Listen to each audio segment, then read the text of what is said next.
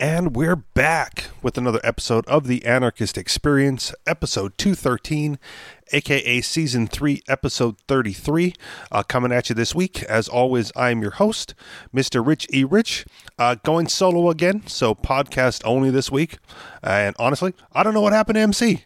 Um, tried to get a hold of him uh, when we do the show at our regular time, and I haven't heard back from him, so I hope he's okay and everything's all right. Um, we'll see when he gets back to me and lets me know, and hopefully he'll be here next week.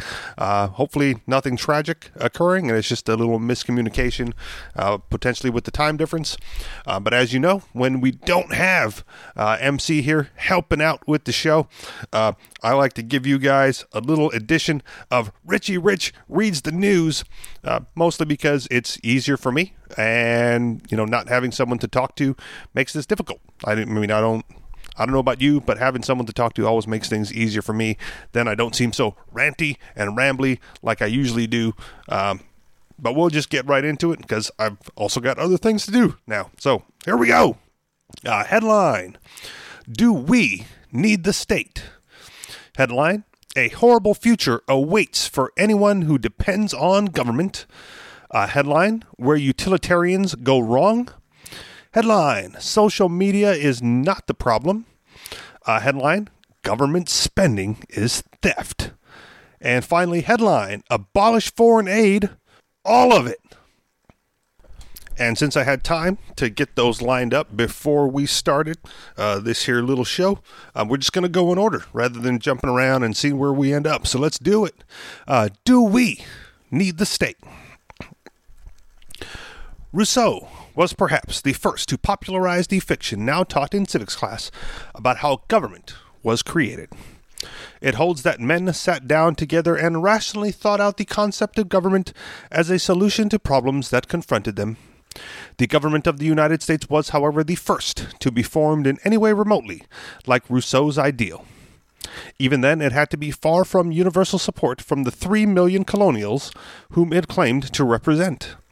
The U.S. government, after all, grew out of an illegal conspiracy to overthrow and replace the existing government. There's no question that the result was, by an order of magnitude, the best blueprint for a government that had yet been conceived. Most of America's founding fathers believed that the main purpose of government was to protect its subjects from the initiation of violence from any source, government itself prominently included. That made the U.S. government almost unique in history, and it was that concept, not natural resources, the ethnic composition of American immigrants, or luck, that turned America into the paragon it became. The origin of government itself, however, was not, nothing like Rousseau's fable or the origin of the United States Constitution. The most realistic scenario for the origin of government is a roving group of bandits deciding that life would be easier if they settled down in a particular locale and simply taxing the residents for a fixed percentage, rather like protection money, instead of periodically sweeping through and carrying off all they could get away with. It's no accident that the ruling classes everywhere have martial backgrounds. Royalty are really nothing more than successful marauders who have buried the origins of their wealth in romance.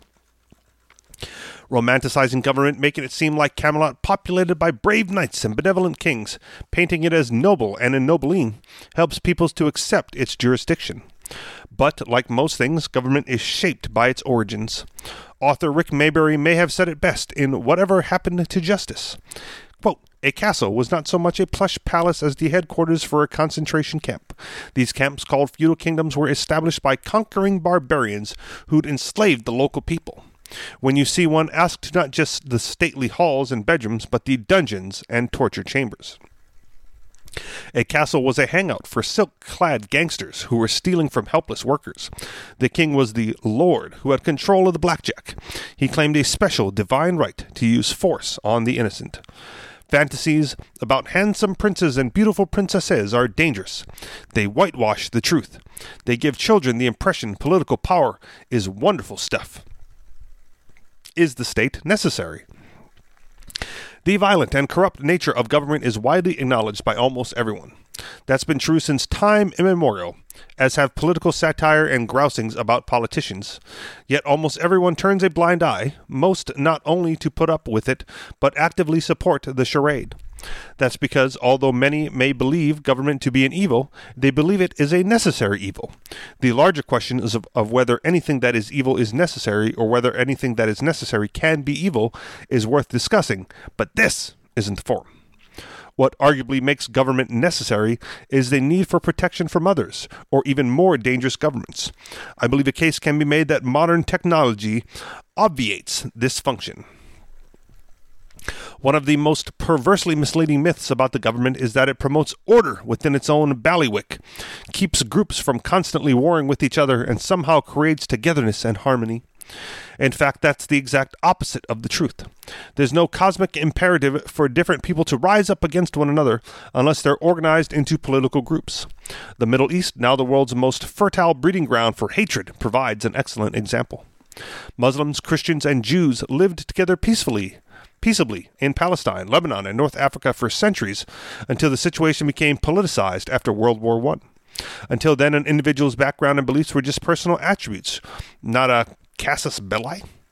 A government was at its most benign an ineffectual nuisance that concerned itself mostly with extorting taxes. People were busy with that most harmless of activities, making money. But politics do not deal with people as individuals, it scoops them up into parties and nations, and some groups inevitably wind up using the power of the state, however innocently or justly at first, to impose its values and wishes on others with predictably destructive results. What would otherwise be an interesting kaleidoscope of humanity then sorts itself out according to the lowest common denominator peculiar to the time and place. Sometimes that means along religious lines, as with the Muslims and the Hindus in India, or the Catholics and Protestants in Ireland, or ethnic lines like the Kurds and Iraqis in the Middle East, or Tamils and Sinhalese in Sri Lanka. Sometimes it's mostly racial, as whites and East Indians fought through Africa in the 1970s, or Asians in California in the 1870s. Sometimes it's purely a matter of politics, as Argentines, Guatemalans, Salvadorans, and other Latins discovered more recently. Sometimes it amounts to no more than personal beliefs, as the McCarthy era in the 1950s and the Salem trials of the 1690s proved. Throughout history, government has served as a vehicle for the organization of hatred and oppression, benefiting no one except those who are ambitious and ruthless enough to gain control of it. That's not to say government hasn't then and now performed useful functions, but the useful things it does could not, could and would be done far better by the market. End of the article, for the most part. I like how long articles go about just answering a simple question Do we need the state? No, we don't. Uh, and it should come to no surprise that you know the, the article ended abruptly, uh, but on the point that uh, markets do it better, and I think this is this is one of those areas where more and more I'm hearing uh, people who claim to be libertarian or anti-state not taking it all the way to the end. They go like, well, markets, but not really. Right, because markets imply business, and business implies corporations, and corporations imply uh, fraud and taking advantage of consumers and greed. And they go, well, we can't have that. And so, as as good as markets can handle most things, uh, not everything. Um, and it pains me to see that you know th- those people are willing to use uh, minimal force, right, a certain level of force uh, to aggress against peaceful, otherwise peaceful people uh, to to get certain things done. Uh, most recently, it popped up um, in the news. I don't have an article for it, but it, it, popped up in my news, and then you know some some people were commenting on it. Uh, you know, quote unquote friends on Facebook about the Supreme Court decision coming down uh, some point in the future about whether or not businesses can discriminate against people based on sexual orientation, right? And, you know, I think the general consensus is that would be a bad thing. And I, I typically agree that it would be a bad business decision uh, to do that. But my question for those who are, you know, wanting the government to intervene in that is, do you believe in property rights? Because if you believe in property rights and you know ownership thereof, um, you would have to also agree that business owners are allowed to do with their property as they please, as are individuals, right? Individual property owners, whether or not you own your own business, uh, you, whatever's yours, you have uh, autonomy over, right? You do what you're pleased with it, and to uh, in, for the government to interfere in that um, is is just that. It's government involving itself where it ought not be or where anyone ought not be, right? For government to tell uh, a property owner that they're not allowed to do with their property as they see fit uh, because the majority of people disagree with how they would use it, uh, is to completely remove the idea of property rights. And so you don't you don't want the state to interfere with that. And no matter how much you may disagree with the decisions of the business owner, whether or not they fire uh, over you know race or ethnicity or uh, sex or sexual orientation is none of your business right? The the only business you have in that matter is that of a customer um, if you are a customer to the business and then you can just simply take your business elsewhere. Um, but to say no no no you should not be allowed to do those things and now we're going to intervene with the force of government uh, is to remove you know is to remove those rights from the property owner.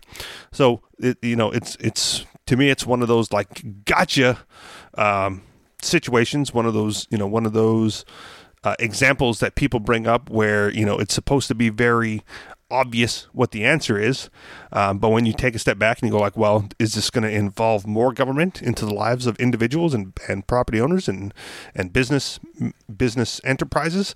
And if the answer is yes, well, you should be against it for that reason, right? Whether or not, whether or not you as a business owner or a property owner would discriminate based on sexual orientation is not the question at hand. Is it should property owners have autonomy over what is theirs? And if you say no, well then yeah, then the idea of property rights and, and property ownership goes right out the window and you know the state can do what they want with whom they want for whatever reason they want, just as long as they have you know majority backing, right? With even the the vaccine issue is now a state intervention issue, um, saying like no no no you know from from what should be done to now what must be done and what will imprison you if you don't, uh, just takes it a step too far. Um, so do you do you need the state to interfere in these matters? No, right? You don't. Um, you know, if you believe in property rights, the property owner has ultimate control over their property, and if you don't like it, then just you know don't associate with those individuals. Right? If you don't like the if businesses discriminating based on sexual orientation, uh, don't give them your business. Right? Make them earn it uh, on the merits of the services and, and products that they provide. Uh, not on whether or not they kowtow to government demands, right? If you don't want to get, uh, you know, certain diseases like measles is the is whatever for whatever reason the big one now. Um, stay on your own property, right? Don't get on the bus, don't get on the plane, don't go out in public, uh, where you might encounter an unvaccinated individual hell bent on taking down the entire population with the spread of their vicious, vicious measles. Um, that's not on you. So long as there's going to be, you know, public property and public lands and, you know, group ownership and, and group theft of all individuals to, to care and maintain those things, well, then those are the risks that you take for entering into those areas, right? And if you're vaccinated yourself, uh, shouldn't that be enough? Uh, and I don't want to hear it about you know the the, the kids too young to get the, then don't take those little ones out of the house. Why are you putting them in dangerous situations where they could encounter uh, ungodly amounts of diseases and germs and bacteria from any number of sources you know and it, but but you take them out there and yet it's everyone everyone has to revolve you know everyone must revolve around uh, the needs of your little one because they cannot get vaccinated for whatever reason. Uh, and you know so, so now it's not my responsibility to put myself in danger to to protect to protect who? Right?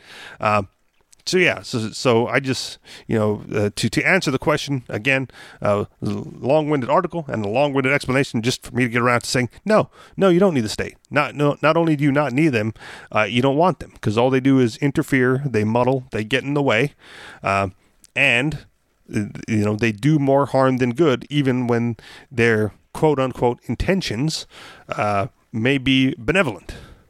So, you know, get the state out of your life as much as possible, uh, interact with those fools as little as possible, and stay away from them as best you can. Uh, you know, I, I like I said, I don't I don't stir the pot um, unless they you know unless they bring me the bowl. I guess for, to keep that metaphor going, I, I, try not to interact with them. I try not to bother them as long as they leave me alone. Um, I do my best to keep my money out of their grubby little hands, um, and I go about my business. So and if everyone did that, um, then you know they, they would like wither and die on the vine before they had the chance to rob everybody. Moving on. Well, guess who I just ran into or found online somewhere? Didn't know where he was, but now who was lost now has been found. Welcome to the show. MC. Yes. Uh, at the beginning of the show, I said I didn't know where he was, and I didn't. Um, lost track of time, apparently. that's that's the story I got. But here he is now. Um, so, re- real briefly, MC, just to recap, I've only done one article. Do we need the state? Um, you can comment on that if you want to, or what's going on with you? Where you been, man? Well, it's it's really easy to lose track of time after you've watched Avengers Endgame. Yes. So, holy crap! I'm no spoilers on this show, but Jesus, oh my goodness. So I, I'm I'm gonna blame it on that, and and yeah, so I'm just still trying to figure things out. Should we just and, snap our fingers and start from the beginning? Just yeah, erase it all. Well, I'm gonna snap my fingers and and dispel the myth of uh, socialism and communism being a good thing. okay, do Wait, Let's do it. If the, if that was a myth, I but... some people, man. I, I read something t- today. Someone posted like the difference, the difference between um, democratic socialism and a social democracy. And I was like, oh my god, like, do we are we really getting? We really have to go there now? And apparently we do. Yeah. But go ahead. The, well, dispel the myth. The well, I mean, just to get back to what you were saying, is they they make up a new language and then you have to debate that. And yes, it's a horrible way of, of doing things. And if you don't debate that, then you're straw manning what they're not talking about in, anymore. Right. So it's yeah, it's it's really weird. But um, I guess the, what I was trying to come up with, and and I I, I kind of almost in a way want to go further down this line of thought that I'm thinking, and maybe try to prove it in a book or something, and and uh, maybe I'll sell a whole bunch of books and make a whole bunch of money or something. But anyway, I think that the uh, m- most most of Marxism and and uh, socialism is is more because people are upset with the flaws of capitalism than yes. they are with any sort of actual plan or, or way of you know organizing society uh, that they come up with because because um, their ideas obviously require a lot of central planning and there's nobody capable of doing it. And so the, the zeitgeist people would say, "Well, we'll we'll just hand it off to a computer, and the computer will make all the decisions for us." And that's just fantasy, um, at least now. You know, who knows? Ten years from now. Yeah. Well, let's take yeah. one step back and say the reason that this is coming up is because uh, you watched it first because I, I, talked about it, and then I watched it. The uh, Slavoj Žižek versus Jordan Peterson quote unquote debate uh, which was supposed to be, you know, some sort of of communism, Marxism versus capitalism, um, with some happiness thrown in there, um, and it was a it was a weird thing. Um, but we both watched that, and I think, uh, correct me if I'm wrong, but I think this is where your line of thought is stemming from. Kind of. Um, I, I think more of it is just kind of building up to what my ideas are. And okay. That's and that's why I was just trying to get those out there. But yeah, I, I did watch the Zizek debate. Um, it was it was really weird. It was really hard to listen to.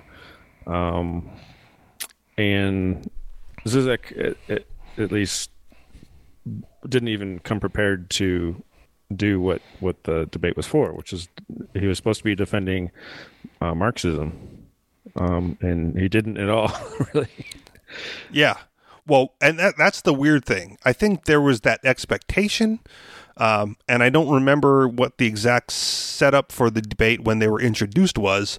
Um, but again, like I said, there was some happiness issues thrown in there, and he focused mainly on that.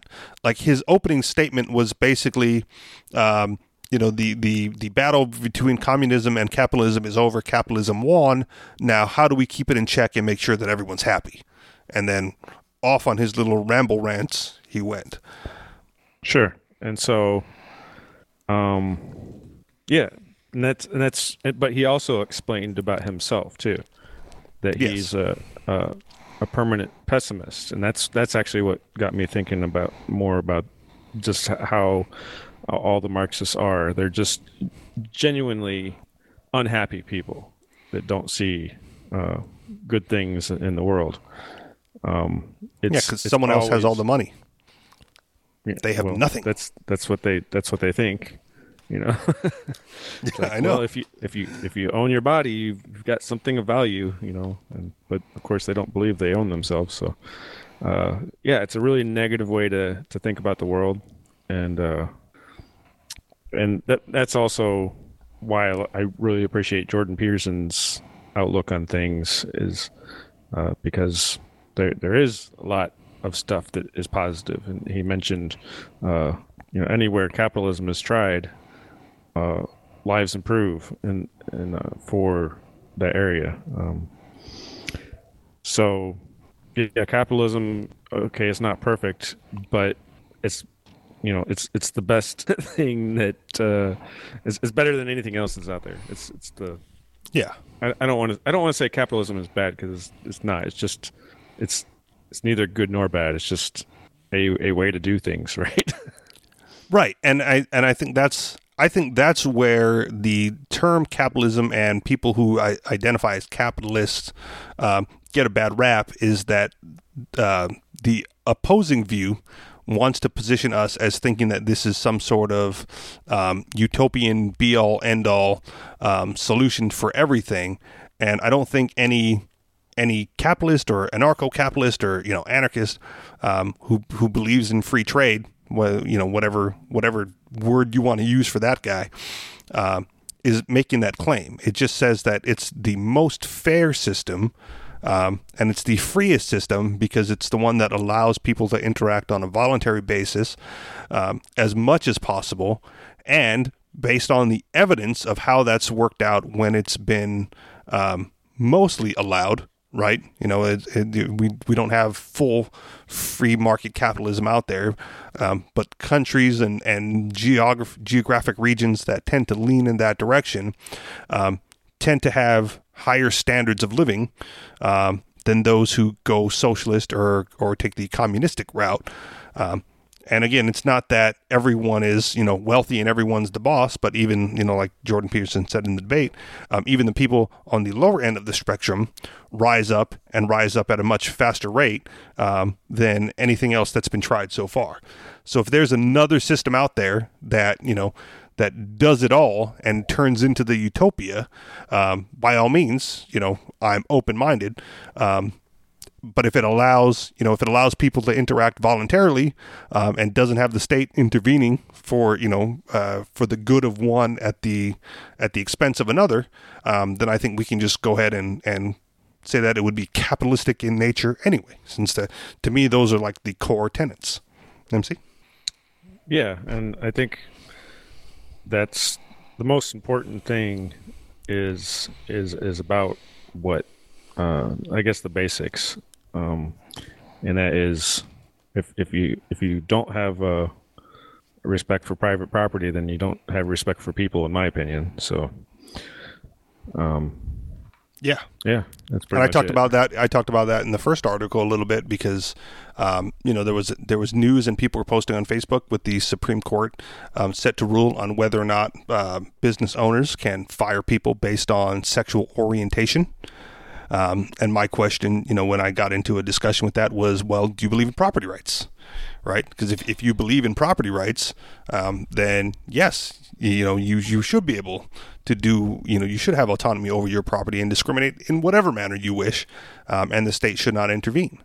Um, if you think that sexual orientation is that big of an issue uh, for you that you're willing to involve the state and remove property rights from certain groups of people um, to fit your social agenda, well then no, you, you cannot defend property rights. You don't you know you're not a, a believer of freedom or believer in voluntarism or believer in, in capitalism for that matter. You're a believer in the state and state intervening in the lives of anybody for whatever reason they deem to be the social justice issue at the moment. Wonderful. did we did I derail you a little bit? I know you wanted you you initially said uh, communism and socialism and debunking the myth once and for all. Well, no, well, so I guess what I'm trying was trying to say was that Marxism is based on on pessimism, and pe- people that that follow that ideology are mostly just upset with their lives and upset with uh, the, the fact that they're not, you know, in control, and Okay. somehow they they I think they believe that if if people would do uh, their ideology and, and follow their ideology that that uh, things would be better for them. Maybe I don't even know. Like, um, So are you saying that if we get if we can get people if we can get uh, Marxists and communists and socialists to change their perception of reality, you might be able to to turn them into to drop their uh, communistic ways and tendencies. I, th- I think that's if if I was uh, a Marxist, I would want somebody to challenge my pessimism and say, "Hey, is there anything you know good going on, and and what is it?" Um, and I think voluntary exchange uh, is is a is a very good thing, and and causes all kinds of wonderful uh, interactions between people, and and being able to uh, uh, not buy something from somebody um, or have options to buy from different people is is one of the best parts about it. And that's i mean uh, if if you don't have the right to discriminate uh, on you know which products you buy then um, then bad things happen. You run out of stuff and and uh, you know if you have price controls then um, people take their business elsewhere and you end up in a situation like venezuela. So What what about the the Marxists and the communists and the socialists that say, well, it's it's too late for that because they are already starting behind the eight ball. Right. They're the poor of society. The wealthy have already amassed all the wealth, taken all the property, used up all the land, taken the resources, have control Well, over the factories. How do they get there? That's a that's a lot of pessimism I just heard out of you, and that's and that's what I would tell them. Is like, like seriously, it's it's not that bad. Um, you can pull yourself together and and uh, you know figure out a way to raise yourself in in the social order, so that you're not uh, viewing yourself as as being someone who's uh, owned by their employer, which is a ridiculous thing to say. Sure. And you could also just write a book, right, about how socialism is good for everybody, and Be like join Bernie the Sanders. join the wealthy class. Yeah, exactly. You know, you just write a book, right? You want to you want to be rich, you just write a book about how you know you you know. Um, who was it talking to? I was talking to someone about it. It's like the um, the the guru's guide to getting rich right you don't have to you don't have to do anything as the guru uh, to get rich you just have to tell people you have all the answers and sell your solution and you know when when people buy your solution you get rich it's like a self-fulfilling prophecy oh, i call it the guru formula right the guru the There- guru does nothing There's definitely a formula out there, and people are doing it on, on YouTube and stuff all the time. Yes. Follow follow my plan and I will show you how to get rich. And my plan is, you know, it's like network marketing. My plan is now you go out there and tell hundreds of people how to get rich. And when they pay you, you'll be rich, and then you pay me, and I'll be even richer because I'll get, you know, the whatever the the, the guru formula, uh, basically. And um, man, I th- was talking to Em, and she like she compared it to like uh, Robert Kiyosaki. It was like uh, we were talking about like Robert Kiyosaki and Donald Trump, and I said, well dis- despite you know being president, he's like mostly a business failure, right? And and you know, like with all the bankruptcies and doing the math, and like but, but Robert Kiyosaki, um, you know, was like I wouldn't consider it to be a business failure. She goes, well, he's mostly famous because of the book. Um, You know, and I go, well, that's the guru formula, right? You don't you don't have to be successful in what you're actually doing. You I mean, just have to be successful in pitching it. That made him famous, but was he rich when he wrote the book or Well, to an extent, yes, but you know when you really extrapolate the wealth, um, you know when people start buying the book, right? When people go like, "Oh, that's how thi- this is how you get rich," um, meanwhile lining his pockets, you know, with the the, the residuals from the book sales. Hmm, now I got to write a book on how to get rich on Bitcoin. There you go. And you know, once you do it, you'll you'll be you know, as long as the book sells, you won't even need the Bitcoin because you'll just be rich off of the, the dollars that people spend purchasing the book. Right on. Actually, there's a there's a YouTube guy. He's kind of scammy. Uh, I, I believe that. it. the Crypto Crew. I forget what his name is. Um, I watched some of his video. He he, he mostly does uh, trade it uh, chart analysis on Bitcoin trends. Okay. Well, what makes him scammy then? Like you don't believe he's being uh, genuine? Um, I think it's way overpriced. Like he charges like four thousand dollars to get access to his videos. Oh, okay. And, Yeah. and they're and they're not really uh, that impressive and uh, not that valuable. So it's like, uh, yeah, I, I mean, I'm not saying it's a scam. I'm I'm saying it's it's You don't see the value. Yeah, I I think people that that want to learn how to trade should you know can do better just watching other people's YouTube videos like randomly. See, and I, you know, that that aspect of it, that uh, that what's the word? I'm man. It's, it's the same word. That formula um, is what I've always considered to be like the I call it the Martha Stewart formula, because I remember uh, years ago I was watching uh, it was like a made-for-TV movie on Martha Stewart, um, and I was a kid at the time, and so I don't know how historically accurate um, this part of the movie was, but it's the part that stuck with me and it was like Martha Stewart s- somewhere doing like a bake sale in the middle of wherever she happened to be, and she was like selling her pies, right? And she had like you know her pies for like five bucks, and no one was buying her pies. And unlike most people, go like, well, shit, you got to cut your losses and cut your prices to get you know to move the pies. Um, she went the other way, like she raised the price of her pies to like ten or fifteen bucks or whatever it happened to be, and all of a sudden, right? People go like, wow this is a fifteen dollar pie, uh, and self consciously, right? You know, or uh, yeah, you know, with, with subconsciously maybe, you know, you, they force themselves to enjoy the pie more than if they bought a five dollar pie. Right, Sure. and and the the other example that gets thrown around um, in communities that we're in is you know the book uh, Think and Grow Rich, right? They go like, well, if you if you bought this book, you know, from the dollar bin and you paid 99 cents for it, you're really only going to get 99 cents worth of value out of it. However, if this book cost you $10,000, you can bet your life that you'd be, you know, rereading and studying every damn page of it, you know, absorbing all the information that it has to offer uh, so that you get your $10,000 worth out of it. Um, so when crypto people, you know, say like, "Well, my information is worth thousands of dollars more than everyone else's," um, you you can bet your ass that you're going to do exactly what that dude says and study it, and and you know, if you come out ahead, you're going to attribute it, you know, to to that and go like, "Well, that was four thousand dollars well spent because I wouldn't have made this money otherwise," um, even if the information is the same as the dude giving his stuff away for free, taking you know donations uh, through Bitcoin. It's it's the perceived value as opposed to the actual cost of whatever it is uh, you happen to be Oh. purchasing. Okay, another. Well, so I'll take that back. I, I will put it in the scamming category because uh, he he did make a uh, a web page that he sells his stuff on, and there's a whole bunch of fake comments that are obviously fake.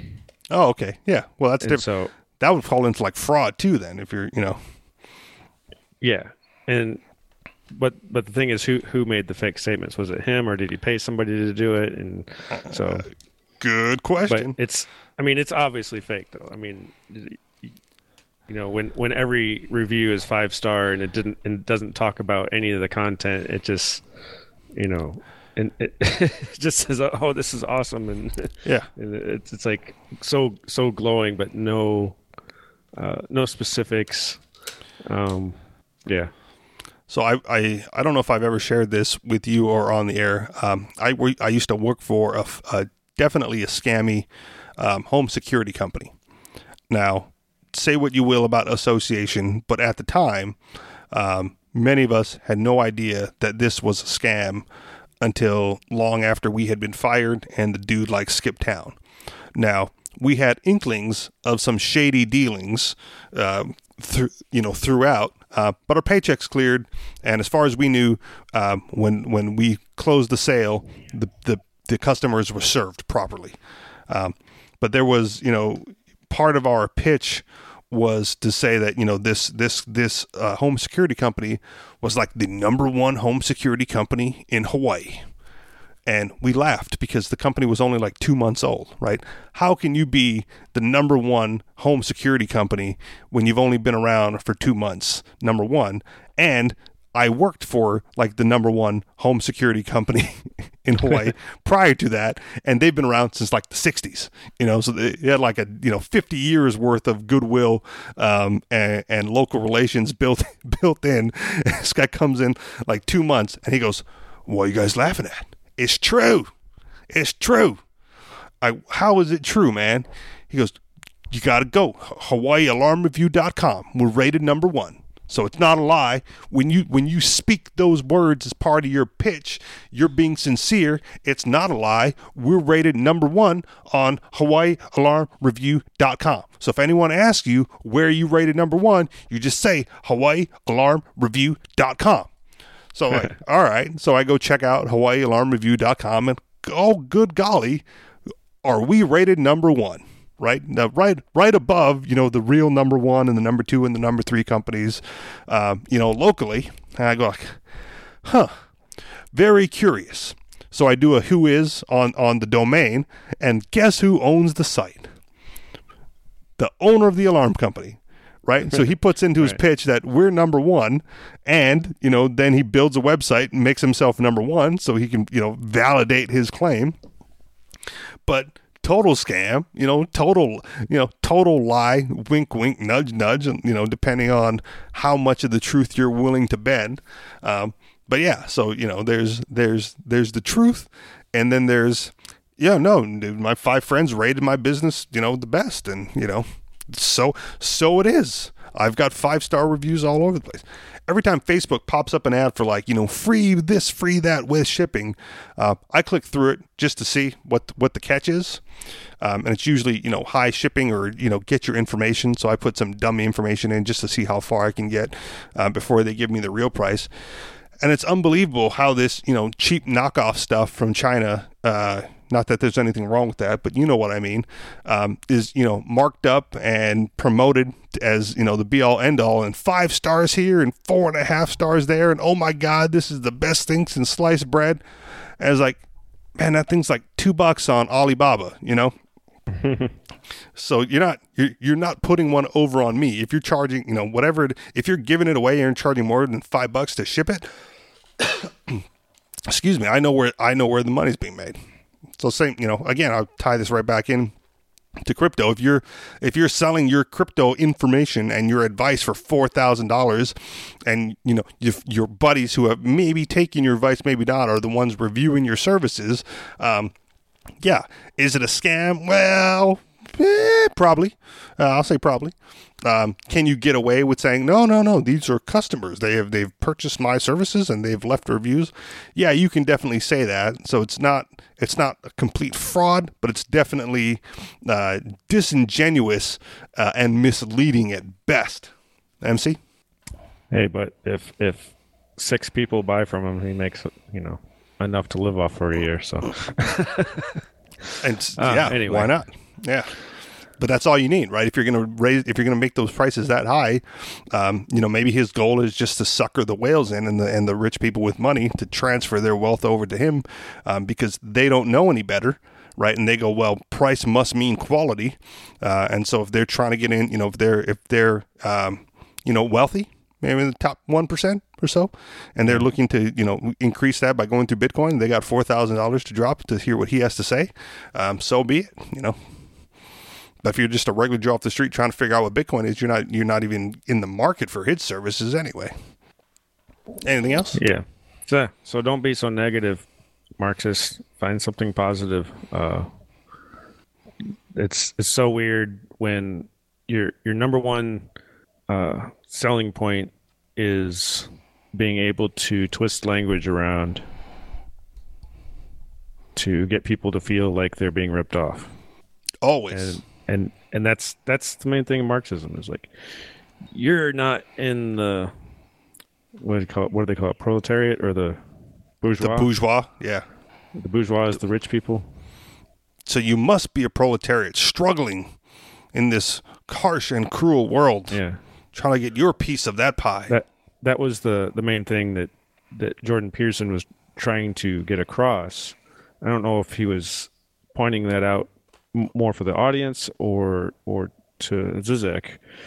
It's like the the division, like the the binary division between uh you know the people the, the workers and and uh and the employers it's it's not even it's not even reality there's all kinds of different you know in betweens there and uh and it's and if you're if you're an employee and you're doing it willingly and if you like your employer um then then you're not in that situation where you're you know that Yeah. that that you have to revolt or even would want to That's the way I've always considered myself. I, you know, I'm still an employee, but I, I sell my labor to the highest bidder, right? And uh, you know, if the bid's not that high, well, that's something for me to reflect upon myself and what value I can add um, to the organization or to society as a whole uh, to get more. Or maybe you know, maybe it's just that uh, what what it would require of me to make more, um, I'm not currently willing to do it. Right? Like I don't. I don't want to work that hard as long as I'm making you know decent money, uh, doing what I'm doing, and I uh, and I enjoy my enjoy myself and my life. Um, I don't want to take a job that I wouldn't enjoy going to, uh, just to make a, few extra bucks. And, you know, maybe I would, maybe I wouldn't. It, you know, depends. If it if the opportunity arises, I I might look into it. Um, but I always go like, well, I this this is where I'm at right now, and this is where I ought to be right now because this is where I am. And if I want to change my situation, the only person that's responsible for that is me. Uh, pretty much. Um, probably we probably have to talk about it maybe off the air uh, first. But do you have any criticisms of capitalism? Right. Obviously, we know it's not perfect. I mean, besides government. yeah, no, I mean, d- um I don't personally have any real criticisms with capitalism, only because I don't It's I don't care enough. But it's also just people, right? So Yeah. Like So- people make bad decisions and people treat people bad within capitalism. Right. So, so one of the like- one of the terms that gets thrown around a lot that you know people criticize capitalism for is uh, they they say like, well, it's a market failure, right? You know, people the the fact that corporations pollute is like a market failure. You know, if the the market doesn't want them to pollute and yet they do, so it's a market failure. Um, you know, or, or when you know when solar companies or whatever go out of business, it's like a market failure because that's obviously better um, than uh, uh, fossil fuel energy. Um, and I just I never liked the term market failure because to me, um, the market itself hasn't failed. Right, the, certain organizations have failed, and it's possible that people value the products, services, and or price of the organization more than they care um, about your social issue of pollution or and and renewable energy, right? The, the market hasn't failed. It has reflected back the demands and wants of the consumer, and that's not a market failure. That's that's a market um, success. Uh, it just happens to be in a direction opposed to what your personal beliefs are. Um, so I, I, you know, I guess it's not really a criticism of capitalism; it's a criticism of a criticism of capitalism. Um, but the, you know, to to me, again, when I hear the term capitalism, I hear private property and voluntary association and voluntary exchange, um, and I don't, I wouldn't trade that for any uh, any outcome that involves coercion. So I don't I don't have any criticisms of capitalism in that respect, um, because you know it it may not be the perfect system in terms of outcome, uh, but I don't focus on outcomes. I foc- I, you know, I don't, I don't focus on ends. I focus on means. I don't care what your ends are. Uh, if you you know if you use coercive, aggressive, violent you know means to get there, uh, I want to put an end to that. You know, so if you want if you want equality and wealth for all people, um, you know the for me the path goes through capitalism right? You, you must use voluntary exchanges, peaceful interactions amongst individuals to get to those ends. Um, and once you cross that line and, and say that the ends justify the means and, you know, by any means necessary to achieve equality for all and, you know, wealth for all, I go, well, I that's, that's not what I want that's not what I believe in, and that's what I will fight against, right? Because then at some point during that exercise to get to the equality that you want, um, someone is going to be harmed right? The, the the unseen of all your good deeds will be borne out by somebody who had you know no part in that uh, aside from the fact that they couldn't defend themselves against you and you know your onslaught and your state and government interference.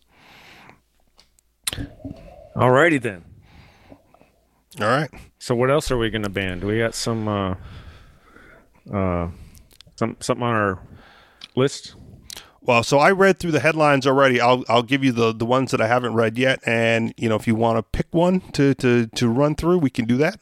Um, so we have what's left is a horrible future awaits for anyone who depends on government. Uh, we have where utilitarians go wrong. That might be a good one to, to jump into as far as a segue. Uh, social media is not the problem. Uh, government spending is theft. And finally, abolish foreign aid, all of it. Any of those well, j- well I jump hate out to you? foreign aid okay, let's do that then. is i hope it's a good case for it It should be. I mean, well, this okay. So this comes from the Future Freedom Foundation. Um, Jacob Hornberger, if that name means anything to you, he's he- you know it's a I think a well-known name within the economics community. So we'll we'll go with that. Um, as most everyone knows, the federal government is now in debt to the tune of more than twenty-two trillion dollars. Since federal officials are now spending on an annual basis around a trillion dollars more than what they are bringing in with taxes, that is going to raise the federal debt by a trillion dollars every year. We are reminded of this phenomenon by the periodic debates on whether Congress should raise the debt ceiling or implicit acknowledgement that too much federal debt is not a good thing. Especially since the feds will ultimately tax the American people to pay back what they have borrowed to fund their welfare warfare state. On the welfare state side, the big ticket items are Social Security and Medicare, the two crown jewels of the American welfare state. Abolishing them would go a long way towards resolving the fiscal problem. Yet to even suggest a thing brings howls of lamentation, despair, and rage from both conservatives and liberals. These two socialist programs go to the core of their joint statist philosophy. They are not about to touch either one, especially since that would alienate seniors who unfortunately have grown dependent on the government dole. On the warfare side, the big ticket items are the Pentagon, military industrial complex, the CIA, NSA, along with their foreign and domestic empire of military bases and their forever wars, occupations, regime change operations, coups, invasions, wars of aggression, and ongoing assassination program. Dismantling America's national security establishment and resorting and restoring a limited government republic to our land would go a long way toward resolving the fiscal problem. Yet, to even suggest such a thing brings howls of lamentation, despair, and rage from both conservatives and liberals.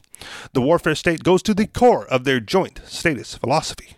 Moreover, there is no possibility that the national security establishment would ever consent to its own dismantling or to even a major reduction in the amount of tax money that it expects to be allocated every year.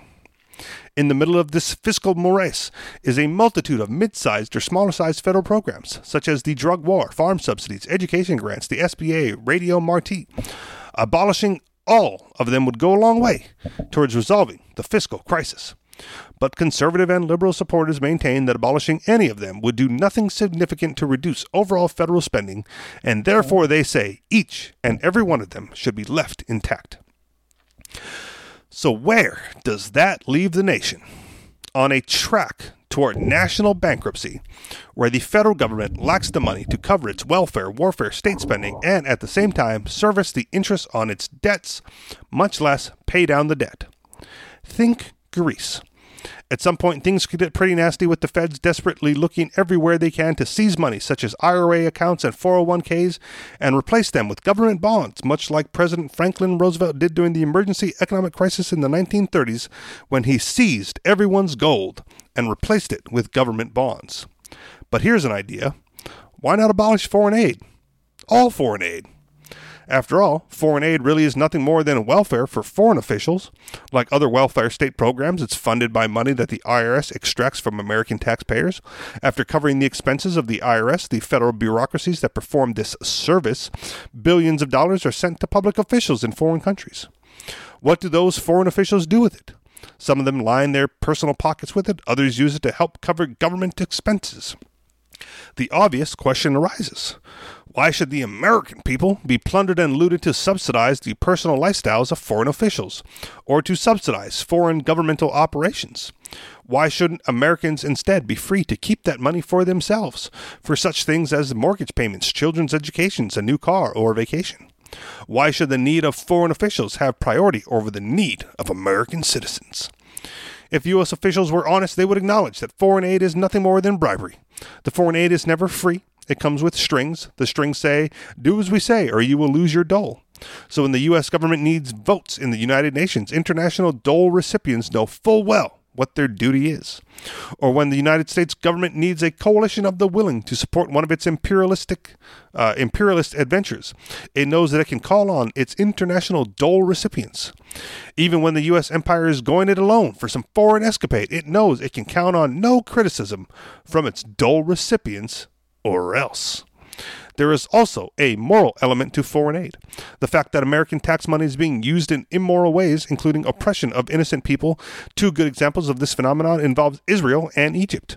U.S. foreign aid to Israel helps Israeli government maintain its brutal system of oppression against the Palestine people.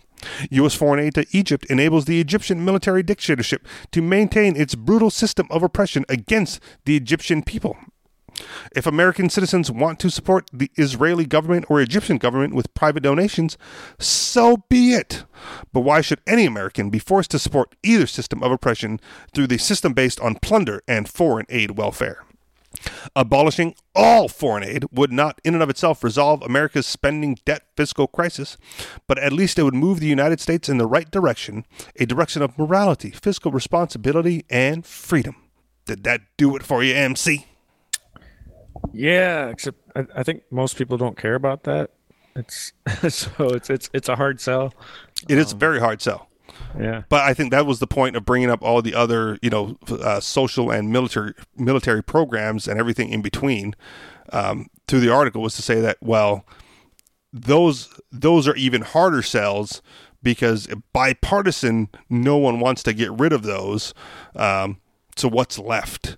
You know, and, and not that we're advocating for any of those programs. I would like personally like to see everything that was mentioned abolished uh, because I am not part of that uh, conservative liberal uh, paradigm that he that he mentioned. Um, right. But yeah, for, for the average for the average American, it might be a hard sell, but any any Yeah. less hard than the other things.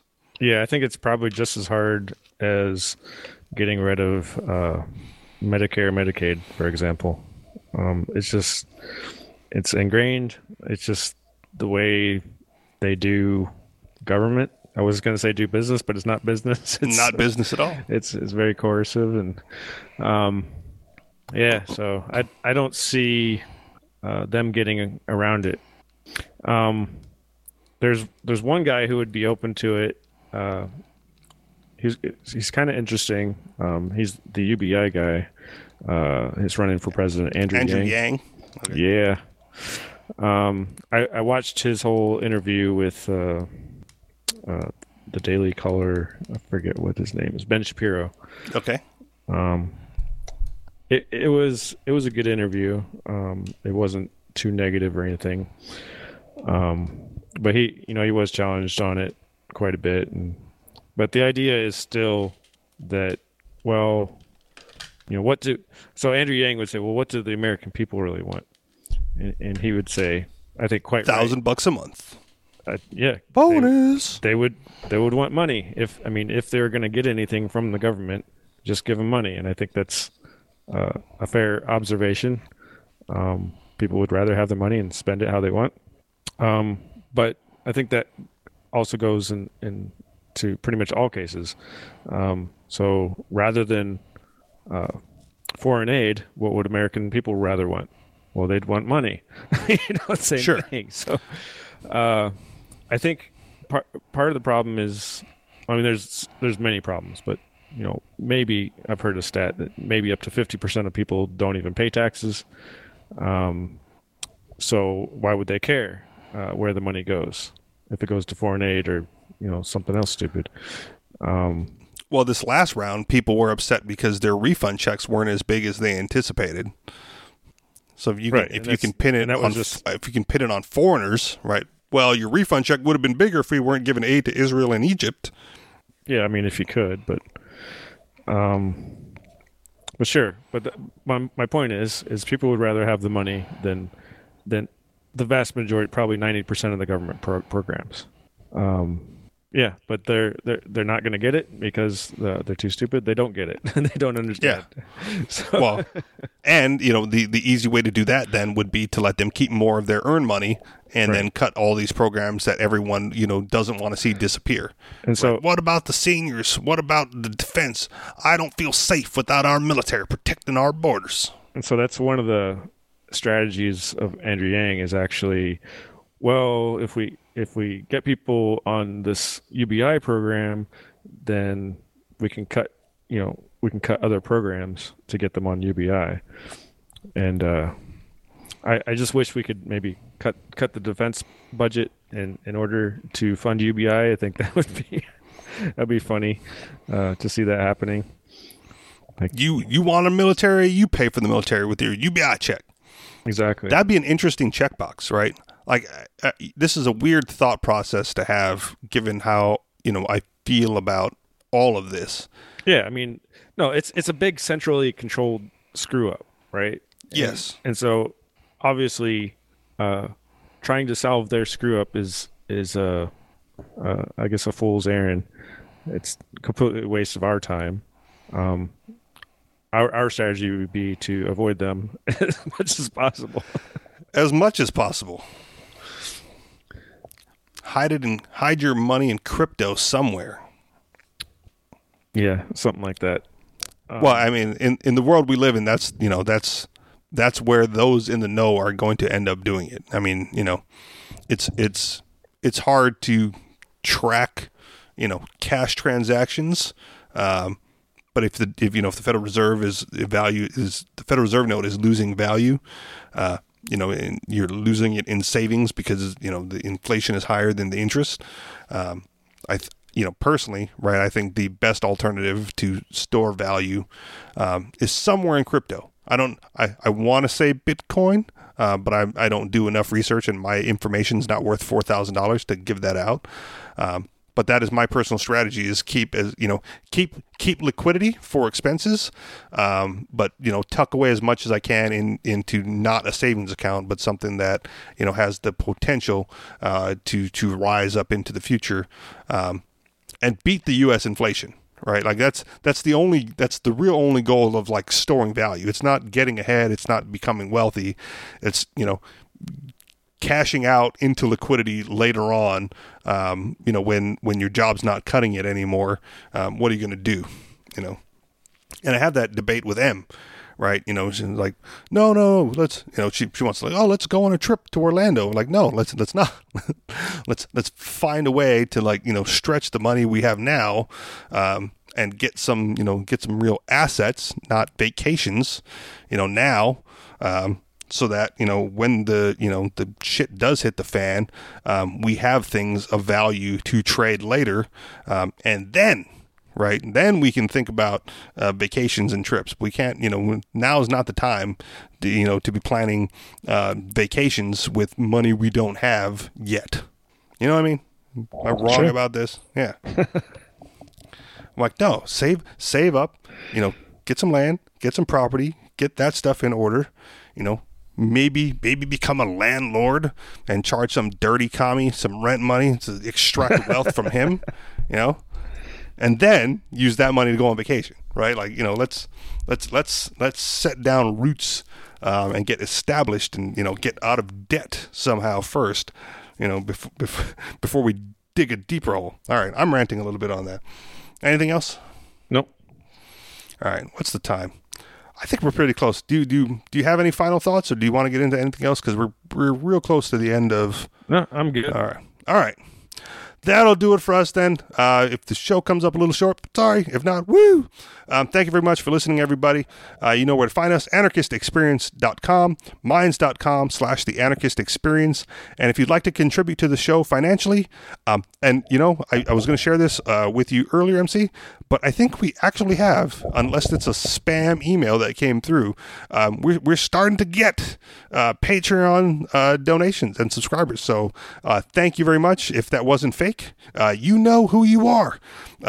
But donate to us to Patreon, patreon.com slash the anarchist experience. Thank you very much for listening, and we'll talk to y'all next week. Peace.